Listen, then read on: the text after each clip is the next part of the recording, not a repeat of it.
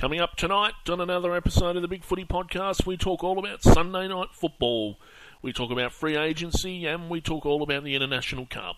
All that and more coming right up.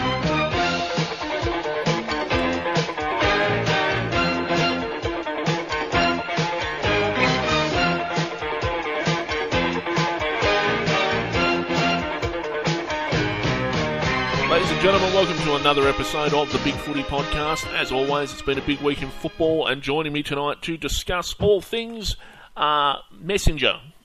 Good evening. Good evening. and uh, Seppo joins us yet again. Seppo? Hello, hello, and welcome. Um, guys, it has, as I said in the intro, been a big week. What are the uh, what were your highlights from the weekend? Oh, look, I, I think I was very excited that we could shovel dirt on Sunday night football. I think that's a that's a positive. positive, and um, really, it was a really tight round. It was it was great to see Brisbane get up for John O'Brien and uh, and uh, that guy that Mike loves. I can't think of his name. That, that West Western Bulldogs who kicks lots of goals, but he's got a funny funny name. Funny name. Bontempelli. Oh, Yeah, it's Baton easy for you Pelly. to say. Yeah. Yeah. No, my big highlight for the round was um, actually not uh, a game, but during the week we actually signed up Mundy to top up twice. So we're for Ferrio, it's um, two big mid- midfielders uh, signed on for another couple of years. So that's my highlight for the week. That's good. Was there any interest there, uh, Seppo, from other clubs? Um, not for Mundy, but I believe Fyfe. I think GWS was sort of fishing for a big long-term deal in the vicinity of um, seven plus years. So uh, it's quite interesting to see that uh, they were around, but he um, shot that down and um, committed to the club as soon as possible. So great to see. Does seem to be the trend. Um, Oh. I mean, with the exception of you know Buddy Franklin. That, that that's charming. That's charming. You've got, of course, shackled yourself to Bryce Gibbs for five more years, which is tremendous. Well, we did that based on five good games that he played, and I think it's going to be worth the effort. That's that's that's uh, Hawthorn, Hawthorn player management circa 20 years ago when uh, Nick Holland got five years on the basis of 18 months of football sunshine. And, Yeah, uh, I, I think we did it with Cooter as well. So, um, Yes. The, the best thing about the, the length of Fyfe's contract was actually shorter than what a lot of people expected, but it actually puts him out of contract when he's 25 years old and short of the unrestricted free agency. So um, it doesn't actually make him a um, you know a open target to other clubs. So we can actually sign him up again and, and lock him away, and he'll be able to negotiate a better deal when he's coming out of contract. Then, so ideal for us. my highlight from the weekend uh, didn't actually come from the AFL. It came from the VFL, oddly enough, and uh, it, actually from the Foxtel Cup specifically. And Williamstown, who had their flights to Perth uh, delayed or cancelled four times in the space of 18 hours. Uh, they got to the Grand, uh, they got to Perth uh, six hours, uh, four hours before the first bounce. So uh, they still won, um, won convincingly, and they'll be in the grand final of the Foxtel Cup uh, in a couple of weeks' time. They play West Perth at Simonds Stadium. So Geelong ground being put to good use yet again. Be live on Foxtel at 8:30 on Tuesday, the 22nd of July. Into the round, and uh, well, there's some big news this week. And starting off, I want to ask Messenger this because I know he had very strong feelings about this when we were doing the rundown. Messenger, are Port Adelaide cheating? well, uh, Jason Dunstall, who is, I think we can all admit, a god upon this earth, noticed Jasper Pittard standing behind the goals during a kick-in with another ball in his hand. This is this is nefarious business, Wookie. This is not this is not the spirit of the game. I would think it's time for a visit to the Hall of Mirrors, Port Adelaide. Not good enough. Seppo?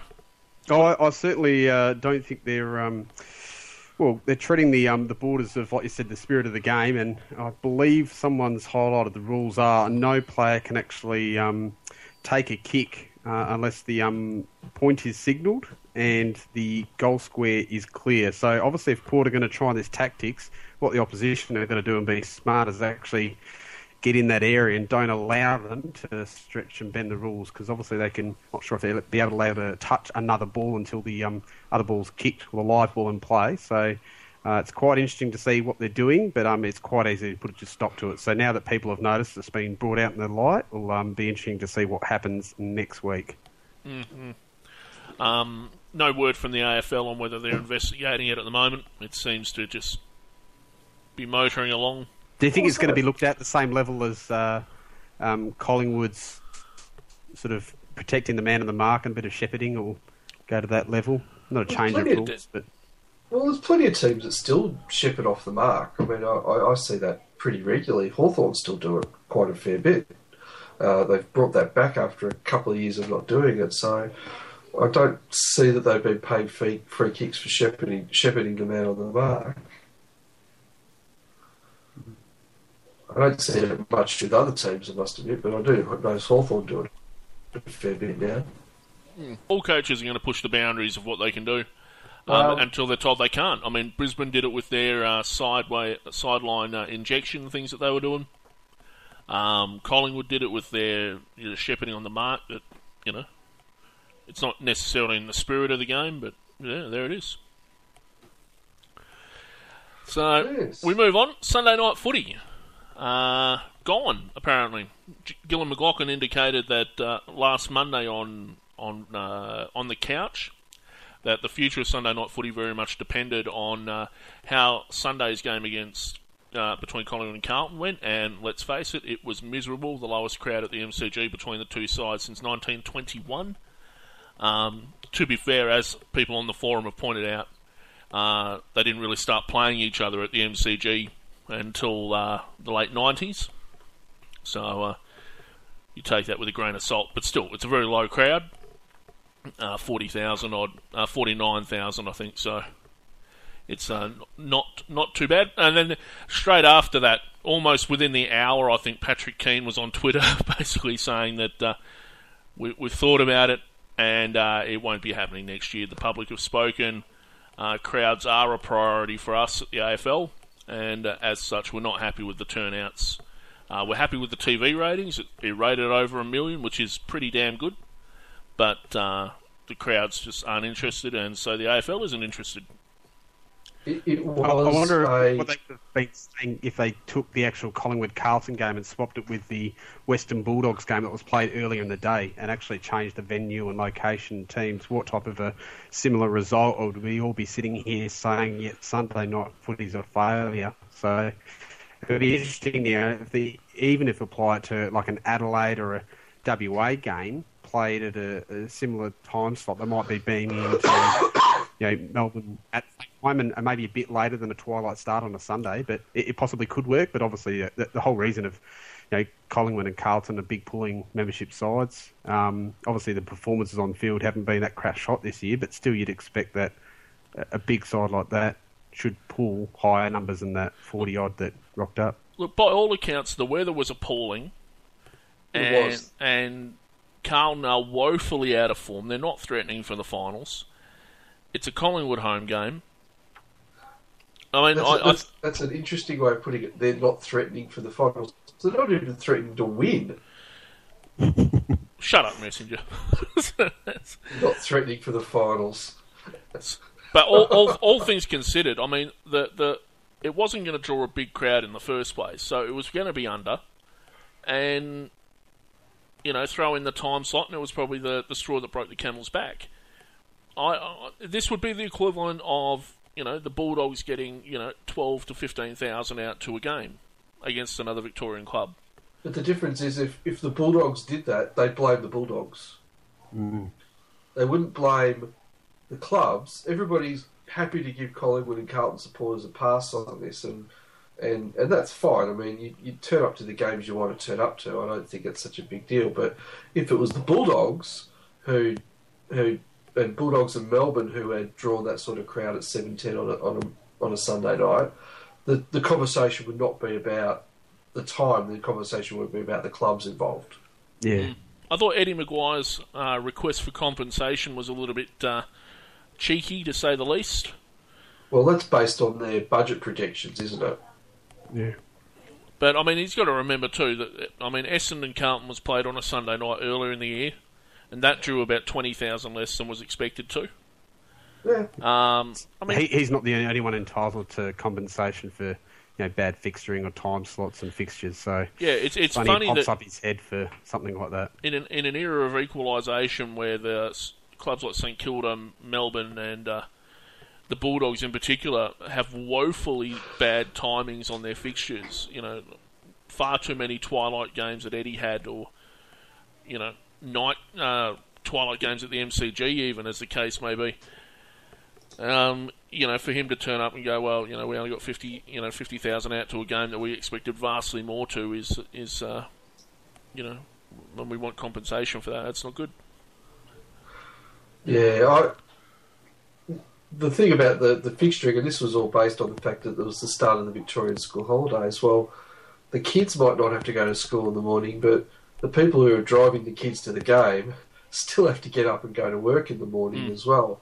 And I, I just, it, to me, it just doesn't seem logical that you would say, well, it's Sunday night. I, I just think it's too late. I think 4:40 is a bad time slot too, and I'd be pretty happy if that went as well. To be perfectly honest, I think when you get to that late in the in the weekend, you just want to be able to clear the slate of football and, and do the family thing. So, um, I mean, I don't know. How many you wouldn't obviously Fremantle wouldn't be playing 4:40 in Melbourne very often, would they? We, we do get that time slot, and in the past we have had the Sunday 4:40 start, which I don't mind. Is that, Um, that as a home game or is that in in Melbourne?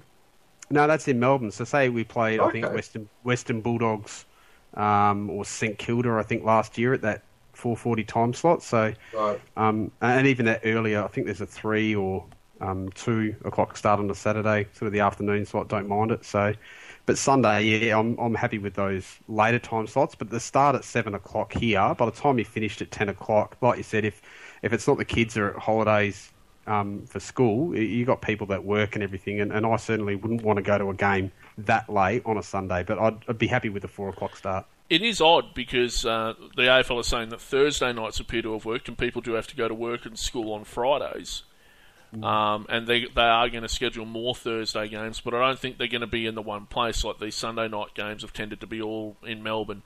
Um, I think Adelaide are in particular interested in the Thursday games. So I think we'll see some of those scattered. What I wouldn't mind seeing is if they're going to play games on a Sunday, have a couple of them uh, in Perth, where they're playing them uh, what would be four o'clock in the afternoon in Perth and prime time TV in, in Melbourne. That makes sense. And that would, you, you know, you don't do it every week, so they're not completely screwed over by it. But if you do it three or four times, like they've done with the Sunday night games in Melbourne, um, that that makes sense from a ratings point of view. We know it's a ratings winner. Um, the Perth sides actually get on free to air TV for once across the country instead of being limited to pay TV around the country and local TV. I mean, it's a win all round. Well, I mean, we, we have we play Saturday night games uh, against each other. I, I don't see why you couldn't play Sunday afternoon games, and the Saturday night ones tend to be poorly drawing games. And Fremantle and Brisbane was one that probably wouldn't have attracted much much support outside WA and uh, and Queensland. But I think that was played at the same time as. Oh God, I'm struggling now. But there was a game play being played. I think it might have been Essendon Adelaide, I think. That's the one, yeah, Essendon and Adelaide. So I don't see why they couldn't do that on a Sunday. We seem to want to have as many games in their own unique time slot. And I just don't think it works very well from the, the people who actually want to turn up to the games. All right. The final thing I want to talk about briefly, uh, just an update on the drugs scenario. Uh, the Asada investigation was in court again today, um, and will be in court again on Friday as they try to work out whether the players should be added uh, to the court staff messenger. Have you been following this? Uh, not this week, no. And, and I must admit, I get uh, a bit boggled by the whole legal intricacies of it. But uh, essentially, they're trying to say that Asada trying to say it's not a uh, joint investigation, and uh, the AFL is saying it was a joint investigation. And the question is whether that's a, a legitimate way to hold an investigation. But um, Oh, look, I think uh, soon enough, Essendon and James Hird have to uh, answer direct questions about what they actually stuck in these kids, and uh, the rest of it's really just a sideshow. Okay. Um, I don't. I don't want to dwell on it very long because there are other avenues if you want to follow the ASADA investigation that won't take up as much time as we would to uh, talk about stuff we really don't know enough about. But uh, there are some very big threads in the hot topic board, including one that Malifus is running uh, on the legal side of things, where people who are actually lawyers and uh, members of the Big Footy Board are talking about the legal aspects of it. If you want to follow that particular thread. Um, the other thing, I, the final thing I wanted to talk about before we get into the weekend's games was uh, the International Cup, which is coming up next month, and the fixture for that has been released. Um, guys, do you follow the International Cup at all? No, but I am excited that it's um, coming to Melbourne, and I'll be keen to actually get along and actually see um, one or two of these games, and quite interesting to see. I'll be um, supporting Canada for this one. Obviously, um, due to the Bigfoot involvement with the, the, the team. Um, but it'll be quite interesting to see the um, the level and, and the way these are mixed squads and, and who's actually coming out from all the different countries. So I'll be keen to get my eyes across all the other different teams and actually have a good look at it and see what type of um, skill levels they're bringing. Well, uh, they've gone for a pool uh, fixture this year, which is interesting in itself. Um, and there'll be a number of teams that are making an appearance that don't normally make an appearance uh, at the International Cup. Uh, Sweden is coming through. Um, Denmark isn't, which is a bit disappointing because they're one of the larger ones. They couldn't get the funding together. Croatia won't be here. They couldn't get the funding together. Uh, New Zealand are definitely coming, although their women's side isn't. Uh, they didn't feel the women uh, the women's program was quite up to it yet. Uh, Papua New Guinea will be here as always, and uh, heavily favoured as always. Uh, their women's side pulled out a couple of days ago. Um, so there's a lot to. Uh, there's a uh, South Africa are coming, France are coming. Now, Pakistan are coming. Yes, and they have a game against India in the third round. Oh my bloody hell! We, we're going to start. We're going to start the Third World War in Royal Park. Actually, I talked to Sudeep Chakraborty, who is the Secretary General of the Indian uh, Australian Football League, or rather the Australian Rules Football Association of India, and he uh, he was looking forward to it. He he thinks that they can, uh, you know, he'd love to get together and have a beer with uh, the Pakistan players after the game. He thinks it will be a tremendous uh, opportunity to uh, foster international relations. So. Stick that in your pipe and smoke it. You And we should. You know. oh, I'm just concerned about the welfare of the planet. Now, matches. We should say that the first matches are on August the 10th, That's right. The, and they have been played at Royal Park.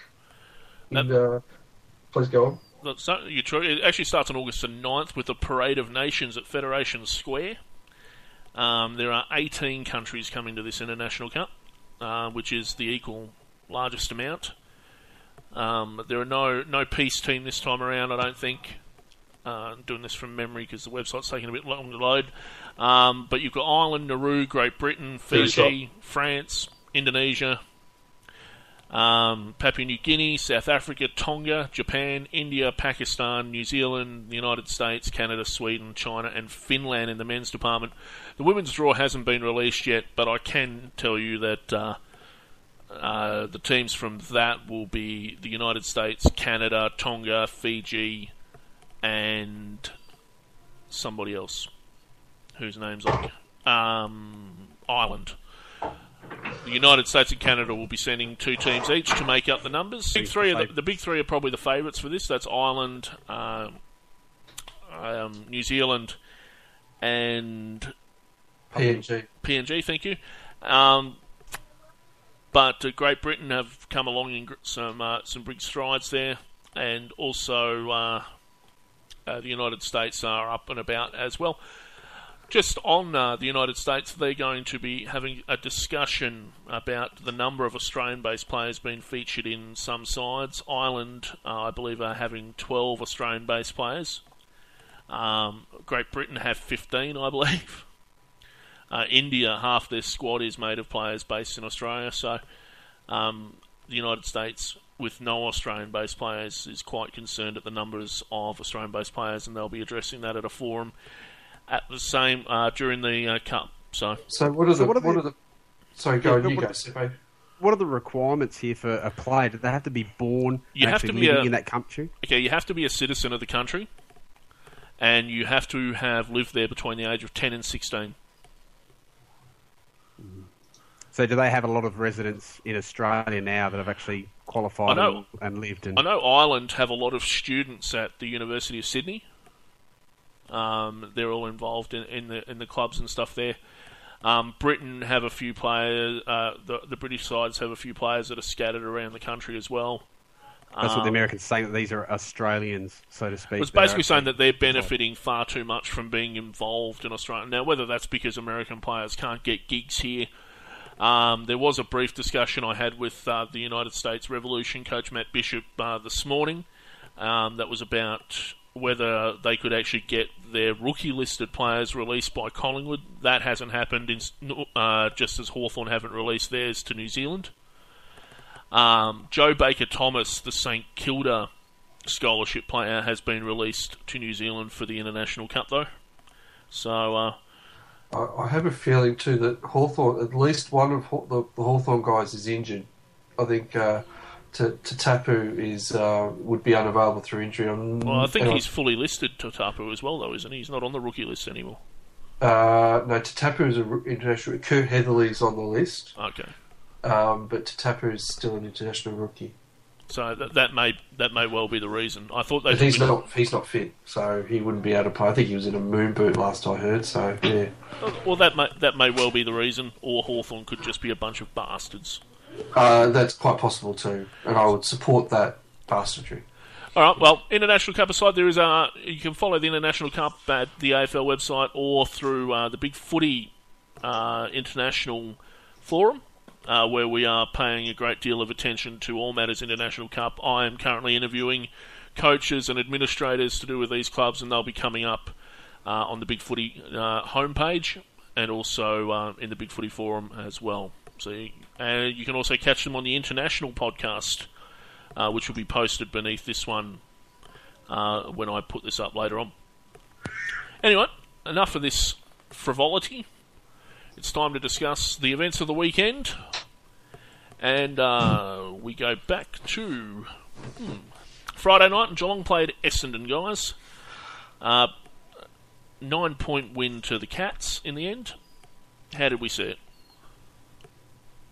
They're just they're just good enough to get out of jail, Geelong, aren't they? They they it's just the old the old heads and calmness calmness under pressure that, that gets them there with these sort of games. But um, they're not they're not what they were, but they're they're still pretty good.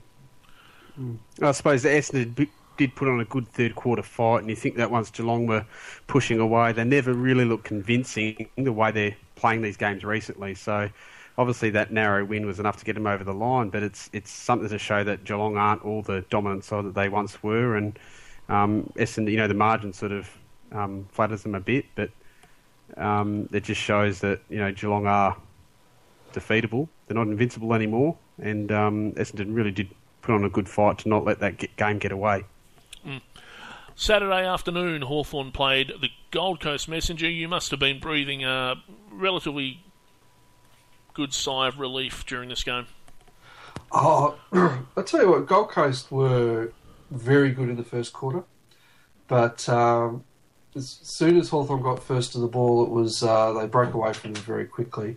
Dreadful weather, absolutely horrendous weather conditions down there. It was poured for most of the game, very cold. But um, look, Hawthorn did what they needed to do. They were pretty impressive. Um, unfortunately, Rioli's gone down with yet another hamstring injury. I think I'm, I can count six that is now for his career, and uh, it's the second on uh, on the uh, the left hamstring. He's had four on the right. Um, so really, if you say the uh, the desired result is four points and no injuries, well, one out of two ain't bad, unfortunately.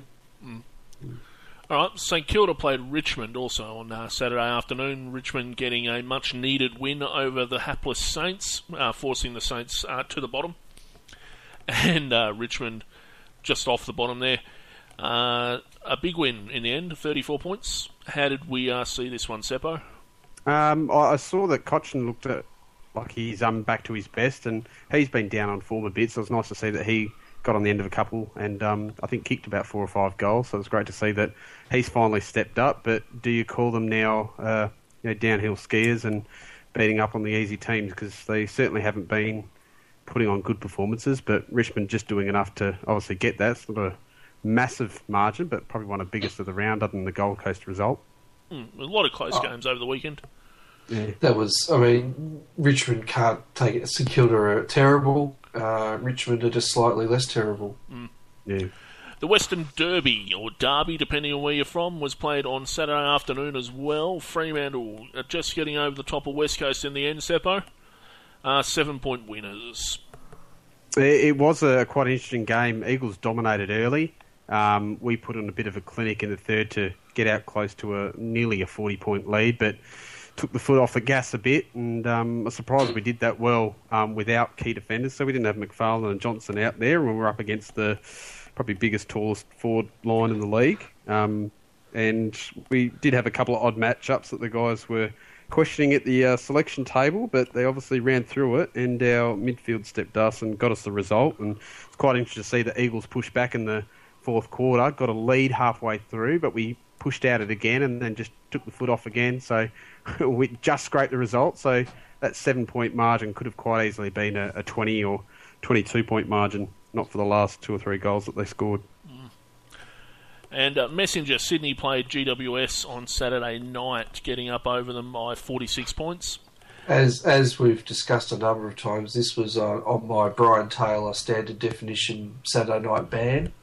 Um, I, I no longer watch Brian Taylor call games on Channel Seven because it, I'm going to break many many expensive televisions doing it. So I'll confine my comments to Brisbane and North.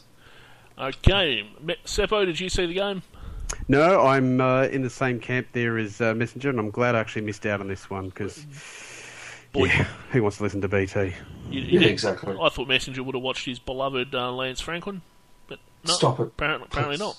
Please not. Child, please, please. The Brisbane Lions played North Melbourne, uh, getting up over them by four points in a game that you would have thought North would have had to win to uh, ensure its uh, finals credentials, but uh, in the end, not to be. Messenger. Oh, Brisbane are fun to watch. They, they, they, uh, particularly at home, they, they take on the game. They, they run well. But North, North, North, North, North. You're just going to shake your head. They, that, that's terrible. They, they should never ever. This is a team that's won in Sydney. They've beaten Fremantle in Perth, and they can't beat Brisbane in Brisbane. And for the life of me, I cannot work out how they, they coughed that one up. Terrible. I suppose it's great that Brisbane got up for um, Brownie's retirement there. They um, obviously he didn't get a chance to play, but they certainly put on a good show and, and good fight, and he'll certainly be missed. But like I said, Brisbane are exciting to watch. When I um ever catch one of their games, and providing it's not um, one of the, the missing half their side, they're actually quite competitive and play a good brand of footy. So it was good, good for them to actually get up and win at home for them. Seth, I, re- I reckon that there must be the biggest gap between home form and road form of any team in the league. They are. I watched them play Fremantle a couple of weeks ago, where they were just. It was. Hopeless. They were, it was. They were hopeless. It's hard to believe that that same group of guys, or roughly that same group of guys, then got up and won that game the following week because they were abysmal at Patterson Stadium two weeks ago. And this is the, I've seen- they come to I've Melbourne, they get pulverised, they go to Adelaide. Sorry, I I think I've seen a stat to say that Pearce Hanley has the biggest differential of home and away performances this year, and that's one thing that shows that their performances at home are um, uh, pretty pretty good this year. And what what you've just said is they've set up some crap away. oh they do horrendous. And it's just a pity that a crowd of only 15,000 showed up for Brownies. Uh, farewell. Yes, Sunday mor- uh, Sunday afternoon, rather, the Western Bulldogs played Melbourne uh, in another close game. A goal in it in the end. The Bulldogs running out over the top, 14-7 to 13-7. Um, thoughts? And the goal that was in it was, I reckon, one of the goals of the year. So if you haven't watched it, check out Bontempelli's goal because it's certainly one of the ones that, you know, will feature a lot of highlights reel and probably be in Bulldogs membership package drive next year um, for them because it was, um, yeah, a piece of art. So, do Melbourne from here? Do they still win a few, snatch a few between now and the end, or do we think that maybe They there's a their- slide? There's a slide about to happen because this is, you know, the last eight or nine rounds. Perhaps the the sting's got out of the season for them.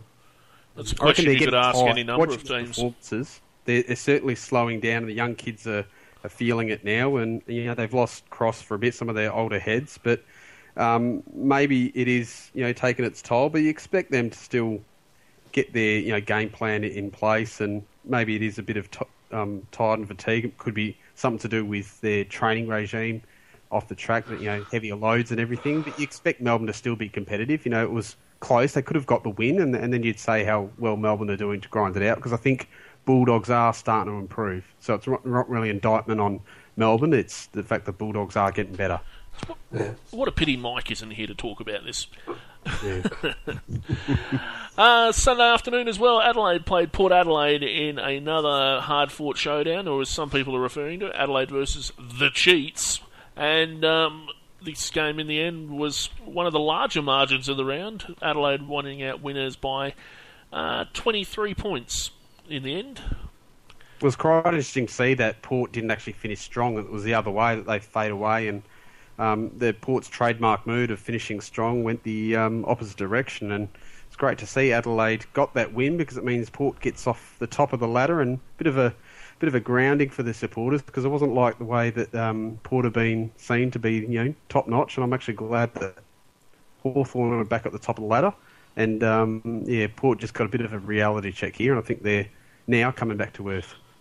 I I backed a couple of weeks. The last time I was on the podcast, we were talking about who'd snatched get into the eight. I was the one who said Adelaide. I've staked McLean. They're they're they're good things. I reckon they'll. Well, they're sitting ninth at the moment. They've um, got the chance to you know get another win this week and, Yeah, and push on. There's a couple of teams there at the bo- at the bo- at the lower end of the eight who might be uh, starting to struggle for a bit of uh, steam. So we'll see. all right, Sunday night, uh, the last Sunday night game, hopefully, will be uh, Collingwood Carlton. Uh, this game was appalling from a Carlton supporter's perspective, but uh, Collingwood run out over the top by 15 points. Um, I've It got- was a pretty yuck game, really, wasn't it? It was. Well, it was Yeah. it was a mis- miserable conditions, miserable crowd, miserable everything. Can you can you give me any highlights? I've missed this game, Wookie. Surely you can look at Carlton's performance I- and say there was a yeah, nice, you know, either competitive or some players stood up for once. Look, by all reports, we were competitive enough, but it's competitive in the sense that both teams were pretty crap. So, just just on a wider thing, that Adelaide and Port, just to compare contrast here, Adelaide and Port, that was a fantastic game played in front of a full house, screaming fans. I mean, you live in Adelaide, Wookie, you would know what Adelaide is like on Showdown Day. unfortunately, yes. Compare that to Carlton Collingwood, which has been historically a great rivalry. Re- Really, I'm struggling to think of the last decent Collingwood Carlton game I've seen.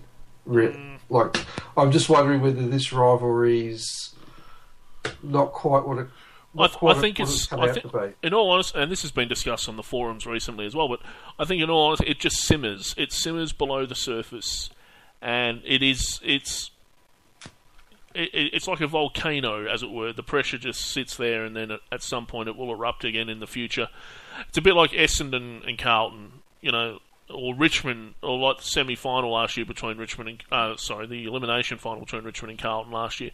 These these things just simmer below the surface, and then once you get to these the the right point in time, all the history, all the bluster comes out, and it's as it's just as ferocious and just as feral as anything you'll find between Adelaide and Port, or even Fremantle and West Coast. The problem you've got with Fremantle and West Coast and, and Adelaide and Port is it's all based around who got there first and who's won the most premierships in the last 20 years between the two. Carlton and Port, uh, not Carlton and Port, Collingwood and Port Adelaide and Essendon and Richmond and even to a lesser extent Hawthorn and, and Geelong and clubs like that, they it's all about the time they've been in. So their stuff goes back into the mists of time, and it, it, gets diluted over that period. And in time, the Adelaide and you know the Adelaide and Port and Fremantle West Coast ones, they may well get the dilution as well. But two team uh, two teams in one city, and as opposed to you know four mm. teams in one city out of ten. And, I mean, uh, you just wonder how long it would take before you get the same comparisons, and you can put the Battle of the Bridge or the Q Clash into the same breadth of the uh, Showdown and the Derby. Because at, at, the moment, those two, the Showdown and the Derby, are the two that really stick out as a nice rivalry. I, I think that Q Clash, if they can actually, if it wasn't for the goddamn stupid name it has, and if Brisbane were in slightly better form, that Q Clash is going to develop over the years. GWS and Sydney, that might take a little bit longer. But I mean, you only have to look at Hawthorn and Geelong. Mm. That that's a that's a twenty year rivalry.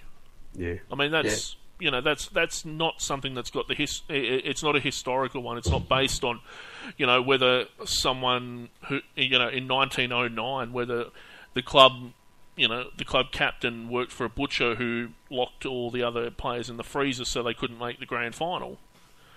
You mm. know. It, it's it's but, it doesn't start with stuff like that. It, you know, it's not based around Neil Balme decking people in, in the '73 Grand Final. But, but, what it does have over the last five or six years, particularly, is some terrific games. And exactly, and that's the thing. And that's the thing about Collingwood is rarely do you watch a game and think, "Oh, this is a great game." You think, "Oh God, it's it's." Uh, there a lot of them are very poor football games. Mm. Mm. So, I mean, Hawthorn and Geelong's the benchmark at the moment for mine. Adelaide and Port is up there, and Freo and West Coast has its moments as well. But if you want to have a look at a rivalry that you know has sprung up out of and and they've all come up around the same time. I mean, uh, Port Port and Adelaide are around a twenty year rivalry as well. Freo West Coast around the same time. So these are all the new era of rivalries. It's the AFL era, if you like. Mm-hmm. And um, you know, good, the more rivalries you can have, the better. And you know, they won't be supplanted by these older ones. They'll just add to the mix that is the AFL. And in time, you know, Richmond and Carlton will come back into form. And, you know, you'll have these big games against Collingwood and Essendon where, you know, you'll still get 80 to 90,000 at the MCG. And they'll still be big games, and someone will say something stupid, and then it'll set it all off. That's how it works. That's how it's always worked people saying stupid things at football games. I, I can't imagine when that would occur. Richmond Carlton one, you're guaranteed that happening. But what you need is the on field action to match all the stuff that happens off field.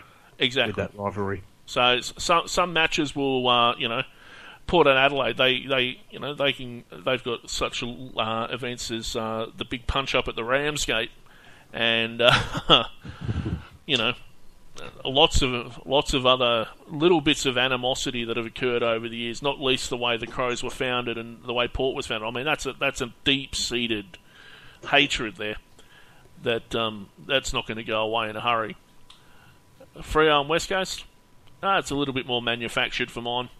Yeah, but um, you know, it's there, it exists, and it works for them. It doesn't quite feel quite as visceral as the showdown. No, no, the showdown has real animosity. Yeah. Anyone who's spent any time in football circles in South Australia knows that there is real issues behind that thing. As real as anything that happened between Collingwood and Carlton, it is it is a, a, that that is a rivalry that's not going to go away anytime soon. Anyway, the ladder for the round, and uh, as uh, Seppo said, Hawthorn have moved to the top, which will please Messenger. They've got North Melbourne next round. Um, so good, not not seeing not seeing good. not seeing a lot of changes there. Well, um, but the truth of the matter is, uh, it's I don't know why we're on top because according to the media we can't win, so and we're no good. only three so, losses for the year, so yeah, and it is only percentage, mind you. It's not. Oh. Uh, it's percentage ahead of Port and the Swans. You're all on the same level of wins and losses, so uh, that's that's going to be fascinating come the end of the year. and, uh, yeah, that's that's oh dear. And Fremantle and Geelong, uh, they're coming in fourth and fifth. They're on the same points. It's all it's uh, just a big percentage gap between Fremantle and Geelong. Collingwood uh, and uh, no, well, Collingwood outright uh, sixth. North Melbourne and the Gold Coast in seventh and eighth on the same wins and losses. And a little bit of percentage gap there for North. North have got Hawthorn this week. Uh, I would almost say that they would lose that, but we'll cover that in a minute. Gold Coast have got Collingwood. Um, I'm not sure where those games are being played. I'll check the fixture shortly. Like you said, uh, Messenger, Adelaide are um, a chance to get in. They've got GWS. They're sitting equal with Essendon in ninth and tenth with seven and seven apiece, and the Eagles in uh, uh, in eleventh with six. The Bulldogs, obviously enough, with uh, in twelfth spot with five. Richmond, Carlton, Melbourne, GWS, and Brisbane all taking up between thirteen and seventeen with four wins, and St Kilda on the bottom with three. So and a terrible percentage. And uh, yeah, yeah, it's an abominable percentage. It's it's a it's a it's a uh, Northern Football League percentage. it's, it's, um, it's almost like Fitzroy in their last year. I think they finished up with a 50, 53 percent. I think from that, memory. That may well be the case. Um, but yes, that's that's all fifty nine point six percent. And uh, five losses in a row, possibly more. I can't remember when their last win was. So, yeah, and they've got yeah. Carlton uh, this week, so Carlton might hopefully get a win, which would be good. Anyway, uh, yes. the under 18s are on at the moment. Uh, if for those wondering about the draft, WA appear to have beaten Vic Country, which for anyone who saw WA play, play last week is something of a miracle, given WA were appalling against Vic Metro. Uh. But the South Australians probably still favourites, I think, to uh, take out the championship. So, Wookie, I, I, will put my hand up right now and say I know I do not follow the draft at all. I wouldn't know Joe Blow from from anybody in this thing. Are we talking about a good draft, bad draft, ordinary draft? Honestly, I don't know, and we're going to get some people on to talk about that next week because it's it, we're going to be starting looking at that and see who's worth tanking for. I mean, drafting for. Um, but yeah, I honestly don't know enough about the draft. I'm hoping to get SJ on or someone like that who knows more about that sort of thing than I hmm. do. But yeah, the under 18s is currently on at the moment, and uh, these things are going well by all accounts. Uh, New South Wales beat Queensland in the under, in the Division Two, uh, which no one cares about. But uh, Isaac Heaney, who is the subject of uh, some controversy at the moment between Collingwood and Sydney, uh, because the Swans will probably be able to claim him, even though no one else knows anything about him through the academy system in Sydney. So, some issues there to be worked out with uh, academies and whatnot. Nine point eight percent better. that that that Franklin thing still stings, doesn't it? It's shut up.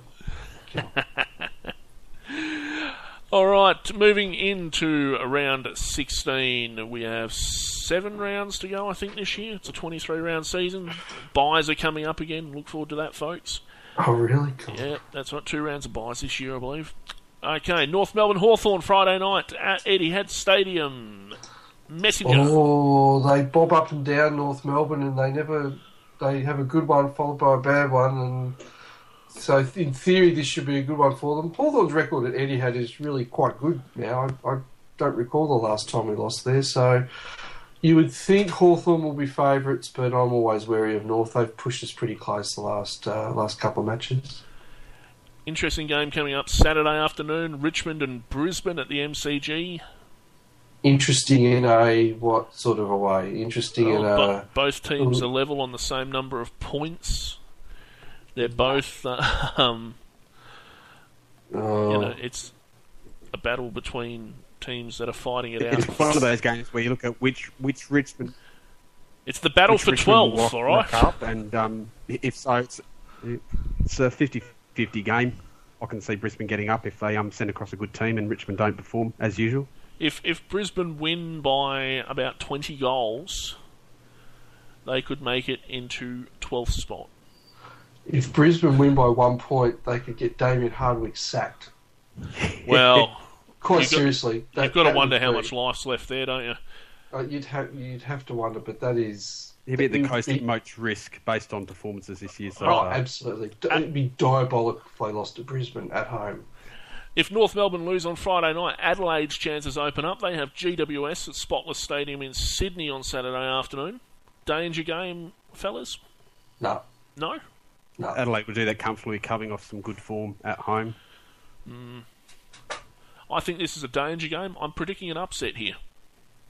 Myself. Uh, GWS, I think, could. It'll be close, but I think GWS could get over this one. Uh, also, Saturday afternoon, late Saturday afternoon, Gold Coast have got Collingwood at Metricon Stadium. Oh, how will Brent Macaffer go harnessing up the the umpire's pet and Gary Ablett? It'll be. do, I, I would think, having watched Hawthorn play both these teams recently, I would have. This is neck and neck, this one. But Collingwood could find themselves slipping into some jeopardy if they lose this. Mm. The They sixth actually and, lost sixth Gold and slipping. there last year, didn't they? They did lose up that game last Yeah, year. so this is where one would actually probably tip Gold Coast based on home form and, and the way they've been travelling. And Collingwood have been unconvincing. You know, they scraped over the line against Carlton, you'd say, and Gold Coast have been quite competitive. And it all depends if Gary Ablett's going to come in injured because it looked like he did pick up a bit of a knock last week. But Yeah. providing they've got a good midfield, they'll um, test Collingwood and, and at home on an afternoon dewy ground up at Metricon. It always plays into their favour. I'll tip And- Geelong. So, and no Jamie Elliott for Collingwood, leading goal scorer.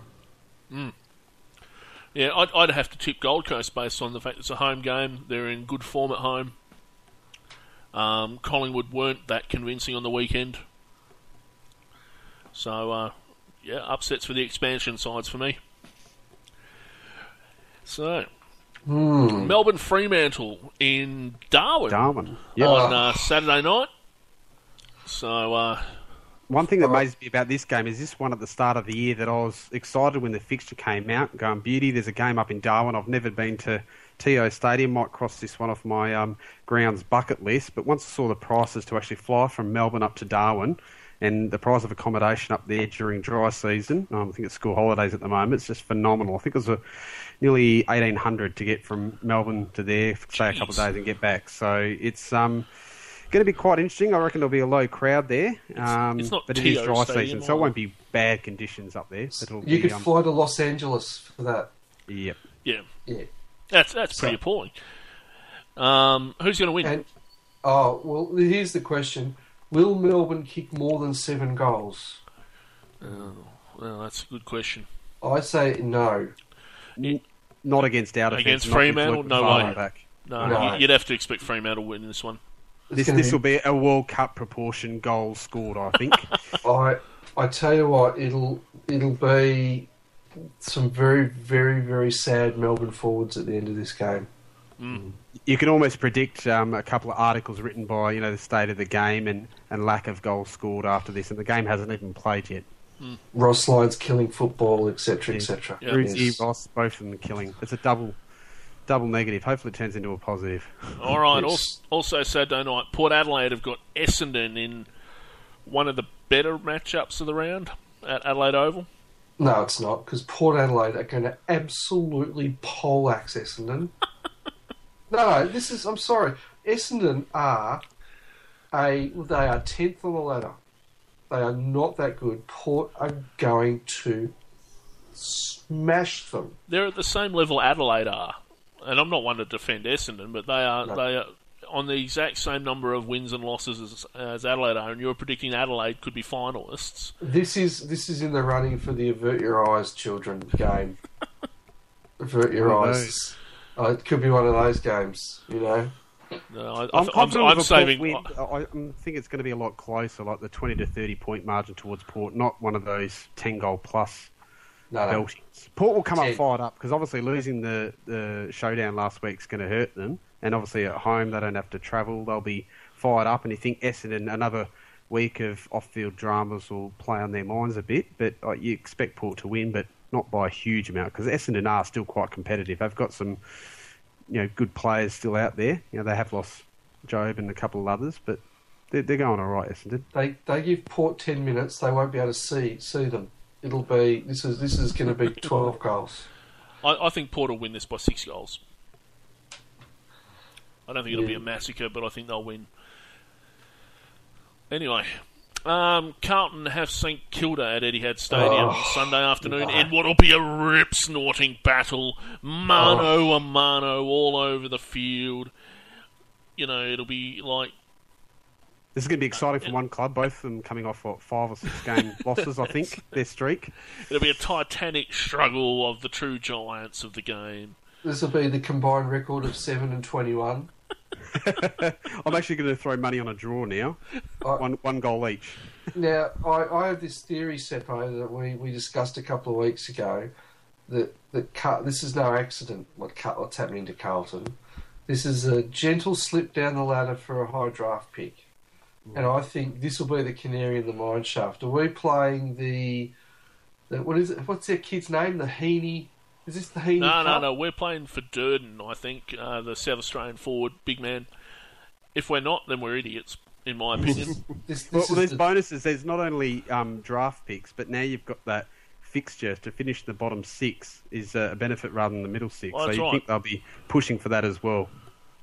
so yes. we're fixture tanking. That's what we're Yeah. you're, going, you're going for a soft draw next year. I, look, Carlton must win it. The, the bottom's fallen out of St Kilda. It's not pretty. Yep. Um, but if Carlton don't win this, it's very, very sad. This is a game where I can actually see St Kilda winning. Not that they've got any other chance through, I reckon, the rest of the year. This is a game that I think Carlton can cock up their chance Oh, to this is- break their losing streak. The, the, the comedy value of this game is extremely high. Don't get me wrong, but. But Car- if St Kilda win, it'll be a complete laugh riot. It'll be fantastic. Yeah, But yeah Carlton we, will win. we may not have a podcast next week if that happens. Sunday afternoon, West Coast have got Sydney at Patterson Stadium. oh, Uh, I saw an article in the paper today asking if they could rekindle the rivalry of 2006. no, No, I think it's well gone past that. I think the result's not even going to be close for this one. I think this No, no, one no. where Sydney will dominate, and it won't be like anything like that. It's in- it- it is- it is in- it is in Perth. It's the only thing in favour of West Coast here. Sydney's record in, at Patterson Stadium is pretty good, Mm. particularly against the Eagles. Even when West Coast were good, Sydney often won there. Hmm. Hmm. Hmm. Geelong have got the Western Bulldogs in what I believe should have an R rating put up outside Skilled Oh. Stadium on Sunday afternoon. Don't take your children, folks. Avert your eyes during the rude bits.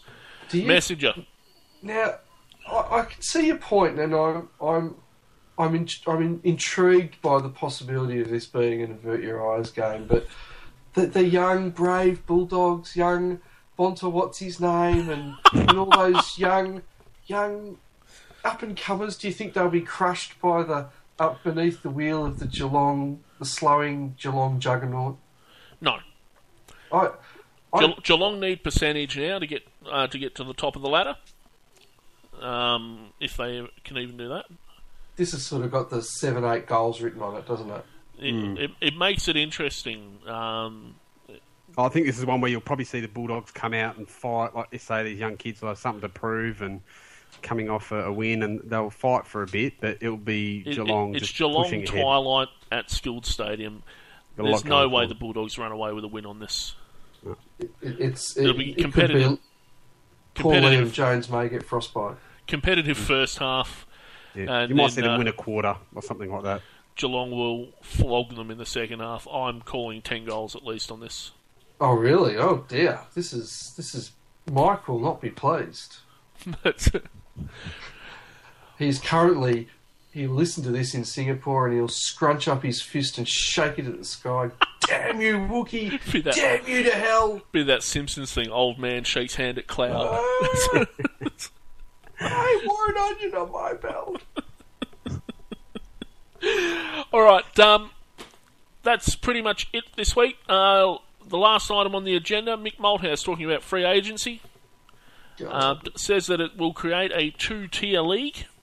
Uh, players seem to be going when they are going. They're going to players uh, teams that will give them a well, what they believe will give them a, a general shot at uh, at a flag at some point. I don't know how Daisy Thomas explains that theory, but um, you know, Well, Wookie, uh, just to discount this, because I, I, I'm not convinced at all that free agency's the boogeyman.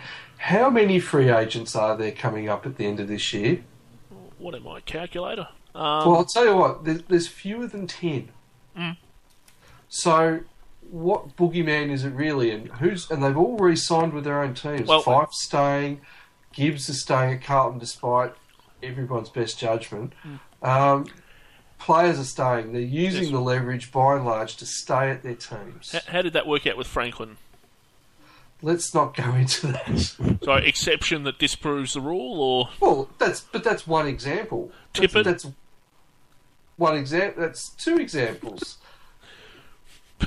Thomas And he got pushed out too because they were salary cap cheats. Thomas? Yeah, just bad judgment. I'm just, I'm just saying there are three examples now. I'm sure. Sure, but would you would you put it this way? If you were a Collingwood supporter, would you have wanted Dale Thomas at your club at that money? No, I don't even want Carlton at that money. Um, That's right. But so look, at, look at it this way: James Frawley is still still hasn't signed at Melbourne, right? Now, Melbourne aren't going to play finals for years, Hmm. and he's a good player. sure, Now he's going to end up. I think he'll leave. I think he will leave Melbourne and end up at a either mid tier or higher club that will Sure. offer him the money that he needs, and that doesn't help the lower the lower tier clubs develop because what will happen is these players won't stay. They'll go somewhere where they have at least a remote prospect of success. and I'm looking at an article now where Melbourne has just re-signed Jesse Hogan. Well, you- Jesse Hogan has barely played a game. Yes, but Jesse Hogan is bucking the trend. He's doing exactly what Frawley doesn't w- wouldn't do. Yeah, but these are players that have been playing for like two or three years. You're talking about your seven-year veterans that are actually eligible for free agency. Yeah, I suppose the point that um, Malthouse raises is even if you are sort of trying to build your own and you get more money because free agents leave to build up your list, is once those players get good enough, are they going to shoot off and not want to stick around with once your you know your skills and everything increase on a on a list to become more of a you know premiership window? Do do they pick up and leave once you've invested that time that you, you the cash and everything that you've had left over from other people leaving. You know what? You know Goddard and Dal Santo have left the Saints, but you know what do they put into the players that are staying there? Are they going to pick up and leave by the time that they've Goddard, their free agency four, mark. ex- Goddard left four for money, examples. Four examples now, Messenger. Goddard left for money. Dal Santo, But- five examples. Da- Dal Santo was pushed out. There's still five examples. Five. He was exa- pushed out by his own football club. He was Five. traded. He's not a free agent. He was traded. I think you'll find free agency will by and large be used by the people who are delisted. They'll be used by mid-tier guys. You'll be see far more Clinton Youngs using free agency than you will Lance Franklin's. Fair enough. and that's and that's you know that that's the truth. But you have a look at at the way the NBA works. And there's 131 free agents, and you've probably heard of four of them. Yeah, that's true. And and, and these guys get get basically the scraps at the end of the list. And that's the Yes. best thing. That's what the AFLPA wanted is the opportunity for the players to you know get their opportunity and you know test the market and get themselves to another club. So it's not really about you know picking off the best talent in the league. It's giving those individuals the best opportunity to play and get games. So it'd be interesting to see once you're talking about those Clinton Young types, that how many of those moves like Sylvia could be considered one. He hasn't obviously had the best start to Freo, but he's he's made it there and he's getting the opportunity.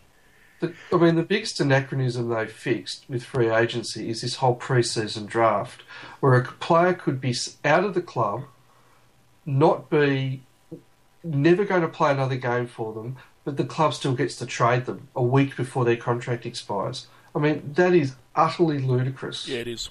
It is utterly ludicrous. So you know what they're saying? We don't want you. You want to go? That's fine. You should be able to choose where you go. These guys have committed, and I think it'll all free up if they get rid of the compensation pick. It will free up, and clubs will perhaps trade more liberally when they've got other avenues to to recruit talent. Uh, and this will become a storm in a teacup in a couple of years. It really will. Yeah. And I'm talking about, and, and, and I'm talking as a supporter of a team that lost perhaps one of the best ten players that ever played for their club. And he still feels it. Still feels it in his heart. did.